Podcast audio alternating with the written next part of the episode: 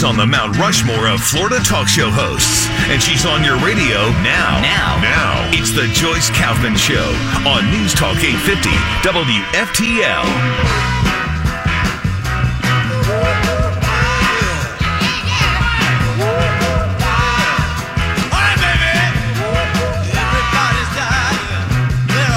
There's nothing more frustrating than having a delivery or an installation scheduled and they tell you uh, uh, whatever. Uh, they give you, like, oh, it could be between 9 o'clock and midnight. and then I'm supposed to, you know, adjust. And I'm on the air and I get a phone call. Well, we're trying to come, but we can't get an answer from you. Well, you spoke to me this morning and said you'd be there at 11. So why are you calling me now? I give up. I give up. That's all. Um, I can't worry about it. You know, this it, it is this new time thing is really tough for me because it doesn't give me you know a, a, a time range. It's a little bit of morning, a little bit of afternoon. You know, it's like I just can't can't seem to get it, get myself acclimated. But uh, you know, all things in time, right? So we need another emergency declaration. That's all, all that I know. It's time to pull out all the stops and get this resolved once and for all. And if they don't want to help the president, then so be it. Let him do it on his own. You know, this is a, this is worth the phone and the pen. You know, there's something called the Transactional Records Access Clearinghouse, and they just issued a report that was captioned Newly Arriving Families Not Main Reason for Immigration Court's Growing Backlog. And what it does, this report says, is that there are really some questions about the capability of the U.S. Im- immigration system to process the flood of these so-called family units. That's parents and guardians entering illegally with kids across the southwest border, which of course is leading us to a humanitarian disaster and a breakdown. This is a total breakdown of our immigration enforcement system. What flood? Well, there's been a massive surge in illegal migrants arriving at our border, with more than 76,000 apprehended or deemed inadmissible at a port of entry last month. 76,000 last month. That's the most of any February during the past 12 years. There was a 97% increase in apprehensions compared to the same time period last year. Even before this, former President Obama called this a humanitarian crisis back in 2014. And today, you know, it's just that much worse. But the main takeaway from this TRAC report that I was reading it says at present there is a lack of reliable data on just what happens after each family arrives at the border. Different agencies, including the Border Patrol, the Office of Field Operations, ICE, the U.S. Citizenship and Immigration Services, the Immigration Court, and the federal criminal courts can be involved somewhere along the way. And each one of them has their own tracking systems. So as a result, there's no continuous tracking system that follows a family from its arrival at the border to the final resolution of the family's case. So for the past six months, what they can compare is just the number of families arriving at the border each month versus the number of families that make their way to the immigration court. Arrivals greatly outnumber the families in court proceedings. Even after tracking began, the data indicates that the number of family units apprehended by the Border Patrol or detained at ports of entry dwarf the actual number of these cases that have thus far made their way to immigration courts. In other words, there are a lot more family units are being apprehended than are appearing on the dockets. That's that's pretty serious. It has significant ramifications, right? In, in how you stop this. For example, I mean, in February of 2019, 40,000 plus aliens were traveling in family units were apprehended either entering illegally between the ports of entry along the southwest border or seeking entry fraudulently or without proper documents at the ports. By comparison, according to TRAC, 9,453 new cases involving aliens and family units were filed with immigration courts, courts rather. Okay, so here's the difference. You had 40,000 that we know traveled in family units apprehended and only 9,000 who actually uh, filed with immigration courts. That's crazy. That's that's that's insane. It's less than a quarter of the people who come in even get a case before the immigration court. So what happens to the other 30,000 plus people? You know what happens. They just disappear into your country. They also part of the reason, you know, for this is the there's a lot of barriers that a family has to surmount. Even when they successfully pass the those tests, there's going to be some weeks before their cases even reach the immigration court and that their asylum claims can be filed. So you can't directly compare the number of families arriving in any given month with the number of newly filed immigration court cases. But goodness gracious, can we just all agree that we have a crisis on the southern border? I'm so sick of having to defend that position as though there was something cruel and inhumane about it. You just, uh, you just can't. You, you just can't excuse this. This is all political. The level of political politicization of the immigration issue is bizarre to me. This affects every single person why should it be a, uh, conservative or a liberal? Why should it be a Democrat or a Republican um, issue? It's an American issue. And, and, and every American is going to be affected by it. Every school kid is going to face overcrowded classrooms with many children who do not even even uh, speak the language. I, I, just, you know, I, I scratch my head sometimes because I, I don't know how to make make sense of it. I don't know what they're reading or what they're looking at that I'm not seeing. You know, and now we're we're to uh, shift the conversation. You know, the president was trying to shift it to healthcare. Now he's punted. He said, "No, we're not going to do healthcare until after 2020." You know, stick with this subject. This got you the White House. This will keep you in the White House. Do what you got to do. There's obviously enough uh, Americans who are unhappy about this border crisis that you should be able to pull this off. And if not, then we need to make the case. That's all. I'm sick and tired of being told, well, we're not sure and it's just a crisis, manufactured crisis. Like you could manufacture a crisis like this. Why would you? It's a crisis by the very nature of the people who are suffering by the children, by the families, by the uh, American citizens at the border, by the Border Patrol agents that are being forced to be social workers instead of uh, doing what they need. Would that we, uh, you know, that we had an opportunity to have a, dis, a discussion about this, a debate about this, instead of this rancor, this anything to get Trump attitude that the media has and that the Democrats have. You know, now it's uh, subpoenaing his his financial records from before he was president. Why don't you get busy and do something to help Americans? We don't give a rat's patoot about what the Trump uh, family's money looks like. We really don't. It has absolutely no bearing on the problems that are facing America today. You know, most of us think it's it's uh, it's just fine and dandy that he made his millions before he went to Washington. It's you creeps who made your millions once you got to Washington that upset us. Sick and tired of seeing people who come to Washington broke as a church mouse and end up rich. You know, I got a barmaid now in Congress who's making six figures, 170, 180,000 dollars a year. I doubt that uh, AOC was making that as a bartender.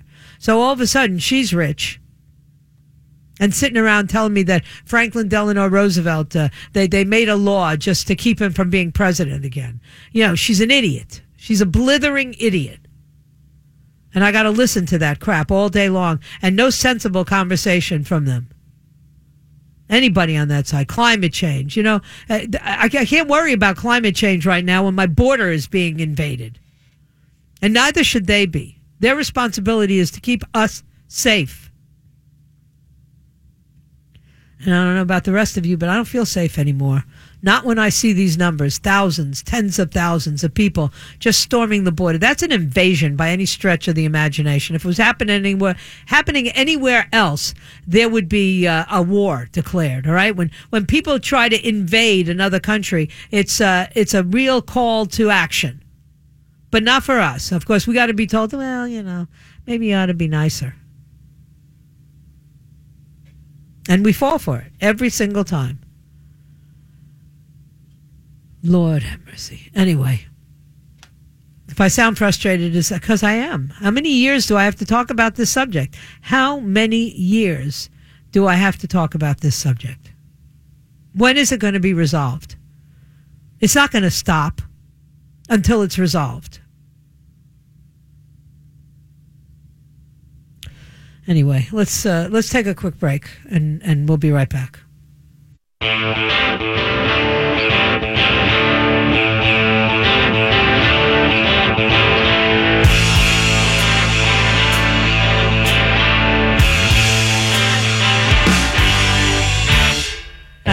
The behavior that I'm seeing up there uh, is just uh,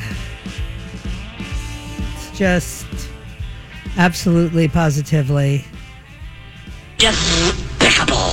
Yeah, really no other word for it.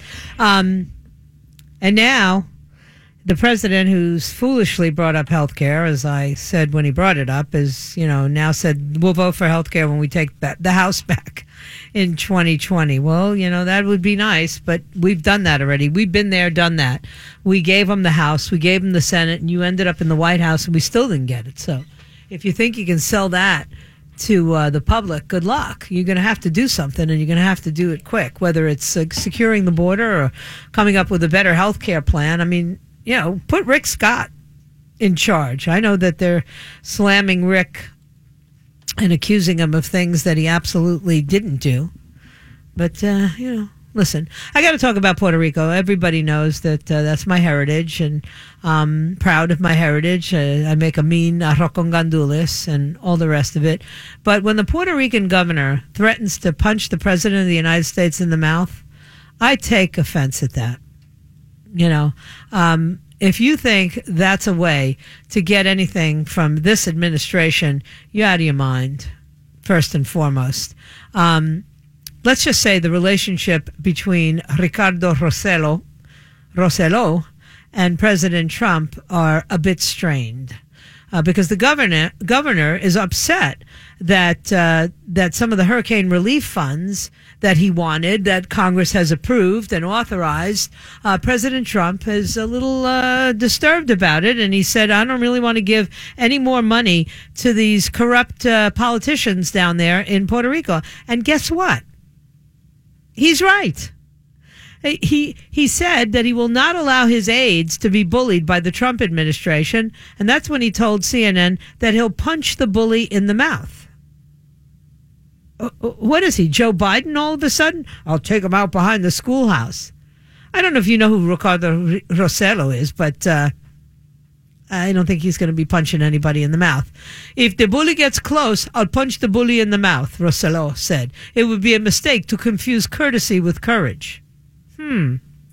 Okay. Apparently, uh, during a tense encounter at the White House uh, last week, they were warned by senior White House officials that representatives to the U.S. territory were pushing too hard to arrange a meeting aimed at discussing the island's dire situation with the president.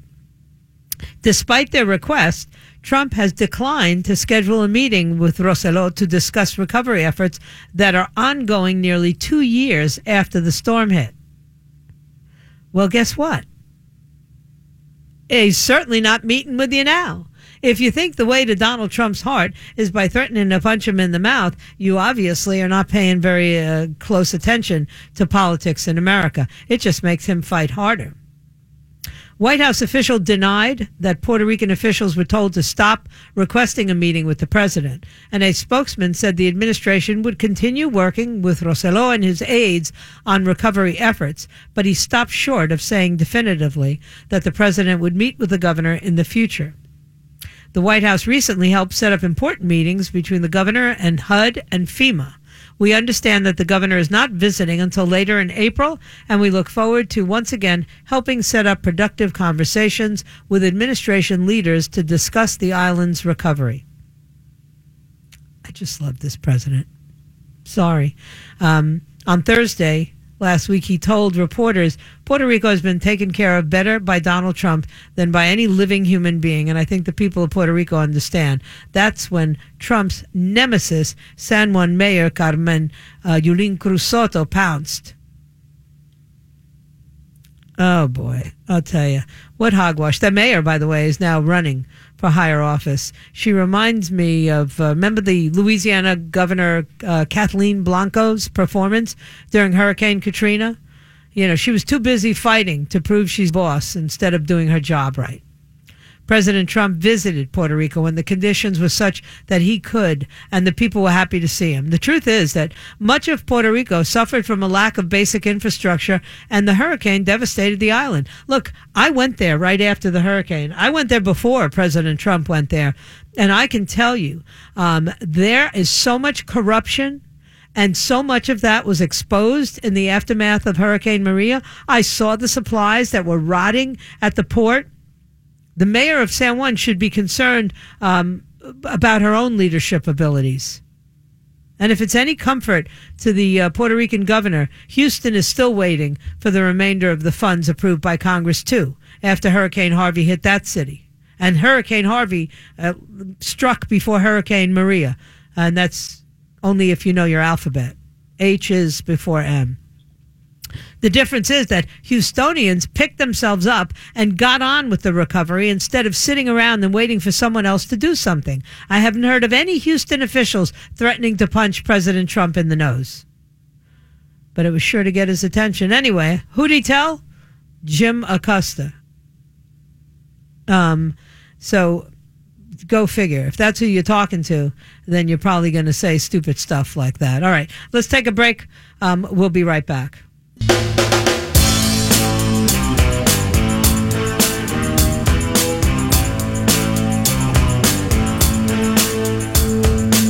I predicted that things were going to start getting stupider and stupider, primarily because, um, you know, Americans take things to the limit and then some. And one of the things that uh, that I said was going to happen when we started having these ridiculous debates about what kind of um, statues should be torn down, what kinds of historical statues should be torn down. And I, I said things like, well, you know, if we start this and we're taking down these Confederate generals, the day will come, she said, when they will want to take down uh, the statues of the founding fathers. And everybody said, Oh, that's just silly, Joyce. Hofstra University students are now demanding the removal of Thomas Jefferson's statue. Students at Hofstra in Long Island, where I have friends who have graduated from Hofstra, most of them crazy liberals, uh, demanded on Friday that the school remove a statue of Thomas Jefferson arguing that it is not possible for the university to have the statue on campus while also being an institution that, quote, prides itself on diversity and inclusion. End quote. Students also called on the university to train its faculty and professors to behave in a more politically correct manner. They held their second annual Jefferson Has Gotta Go protest. I'm not making that up demanding that the university move the structure into a museum. The Jefferson statue, which has also been subjected to acts of vandalism in the past, stands in front of the university's student center, a location that some students have expressed frustration over, stating it's unfortunate that so many students and families take photos and share hugs and smiles in the presence of the Jefferson statue. Which part of without Thomas Jefferson, this country doesn't really exist? What the hell is wrong with these people? I, I just don't understand them. I really don't. Thomas Jefferson was a slave owner. Guess what? In those days, many of the founding fathers were slave owners. Not many of them had babies, though, with the slaves. And he is a, listen to this, this is one of the uh, brilliant students at Hofstra. So, in addition to being a slave owner and a sexual predator and just, you know, awful, it doesn't have any place, I think, on a college campus. I don't want to immortalize people who brutalize so many of the population. Really? These are the same people who run around wearing Che Guevara t shirts. I just, or, or, Lenin or Marx or any of the other commie uh, dictators and tyrants that killed enormous amounts of people. I just don't think that an institution that, you know, prides itself on, diver- let me do it in their voices because they're, they're just so easy. I just don't think that an institution that, you know, prides itself on diversity and inclusion and like uh, offering such a rich liberal arts program can do both. Like, I, I think you have to choose one or the other. And it seems like Hofstra is perfectly content with choosing Thomas Jefferson over literally everything else. That's if she was a New Yorker going to a New York school. Additionally, the event included demands for the university to train its staff on how to better interact with students. What? One student was upset because a professor posted comments on Facebook, which he shared his opinion that the university is wasting resources by hiring a chief diversity and inclusion officer. And so I saw this and I was like, hello, like what? said the student. So I explained like the actual like feeling of this campus, like like what it actually feels like to be a student of color and the actual situations that we're dealing with because the student population right now is 54% white. Oh Does, that student understand that America is not 54% white? It's whiter. So your college is already uh, underestimating. The student added that she's also been frustrated with the professor's response to her. He went on uh, to pretty much invalidate of everything that I said, like what my experiences were, and just told me that I was victimizing myself. Guess what? You are. And you're allowing yourself to be victimized. That's the crazy part. They did a study. I'm trying to remember what school it was at last week. They did a study where they asked white students if it would be okay if black students wanted separate dormitories, um, you know, separate buildings, separate classes. And all of the white students, too afraid to be politically incorrect, said, okay, if that's, you know, it's okay if that's what they want, right?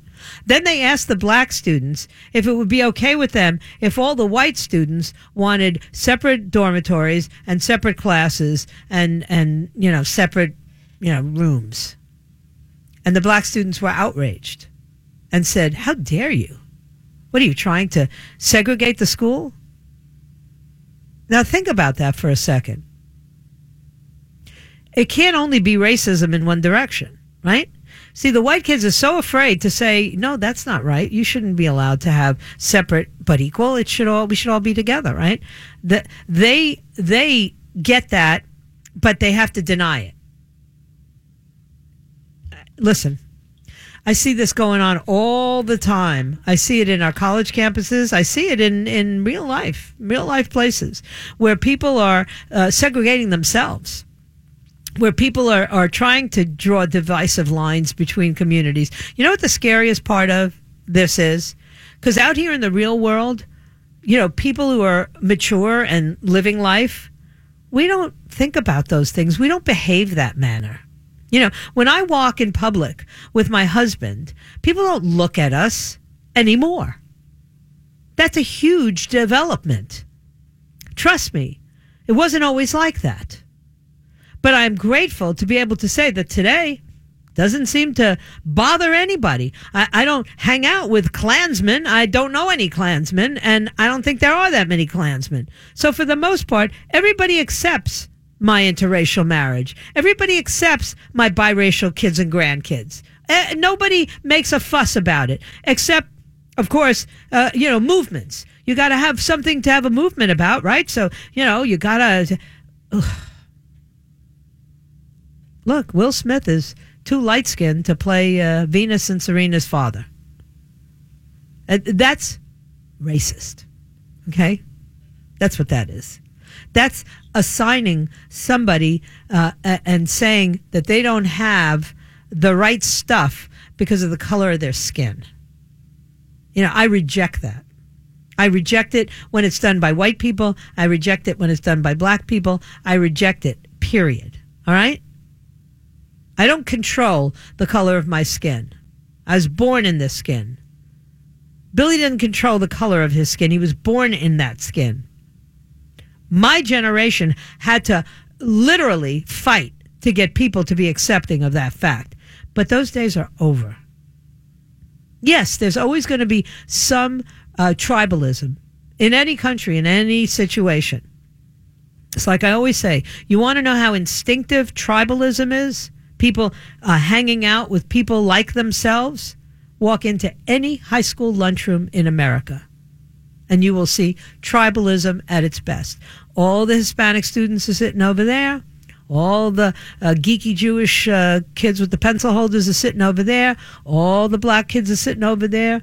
All of the athletes are sitting over there. People divide themselves up for comfort, but they don't insist that nobody cross into their path because you can walk into that same high school cafeteria and you will see the baseball team and the football team and the soccer team all sitting together and they're not looking at each other's skin color. All they want to know is can you catch the ball, kick the ball, run fast, hit the ball. That's all they care about. So uh, I'm sick of it. I really am. Now, now they want their teachers to be trained in, uh, you know, uh, we got to remove the, the statue of Thomas Jefferson. You have to be, uh, you have to understand the, the feelings of the subjugation in, in white supremacist chat rooms. Who the hell goes into a white supremacist chat room? I don't even know what a white supremacist chat room is. I wouldn't know how to find one. Do you Google white supremacist chat room? I mean, act like it's a real problem, these students at Hofstra. Oh my God, you know, we have all this uh, commentators in white supremacist chat rooms. Oh, and they love Thomas Jefferson. How do they know that? I wouldn't know that. I wouldn't know what was going on in white supremacist chat rooms. The university has responded to the students' demands by informing them that the statue isn't going anywhere. University President Stuart Rabinowitz, uh oh, we can hear this coming has decided that the Thomas Jefferson statue will remain where it is. On the one hand, Thomas Jefferson articulated the best of our ideals in the Declaration of Independence. Don't confuse them, Mr. Rabinowitz. Please don't confuse them. And was a defender of freedom in helping to create a new nation, the United States of America. Rabinowitz added that while not every founding father may have lived out the dream they had sketched out, their words were far ahead of their time and certainly ahead of their actions. And still today, the founding fathers represent the duality of the American character and the difficulty of our history, freedom and oppression, equality and injustice in issues with race, gender, religion, and origin that we have dealt with since our founding and will deal with for years to come. Yet in the documents most critical to our national character, these men of their time laid out a vision of a world in which all people are created equal. It is this vision that we celebrate and honor in our founding fathers, even as we wrestle with their human and indefensible failings. God bless this uh, Rabinowitz, Stuart Rabinowitz. I'm sure he's taken the slings and arrows from these, uh, you know, these brilliant uh, college students like, uh, you know, AOC and all the rest of them. Ah, we should, college campuses. Oh, we shouldn't have any any reminders of slave, slavery. Really? Go down to the southern border and see what slavery really looks like.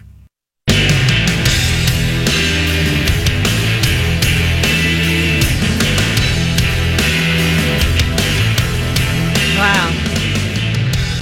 I never. Uh, I never did get to uh, two of the stories that I wanted to talk about, but we have the rest of the week to do that. And uh, it's interesting. I'm going to be talking with Joe Pags. He's down there closer to the border than I am tomorrow on the program.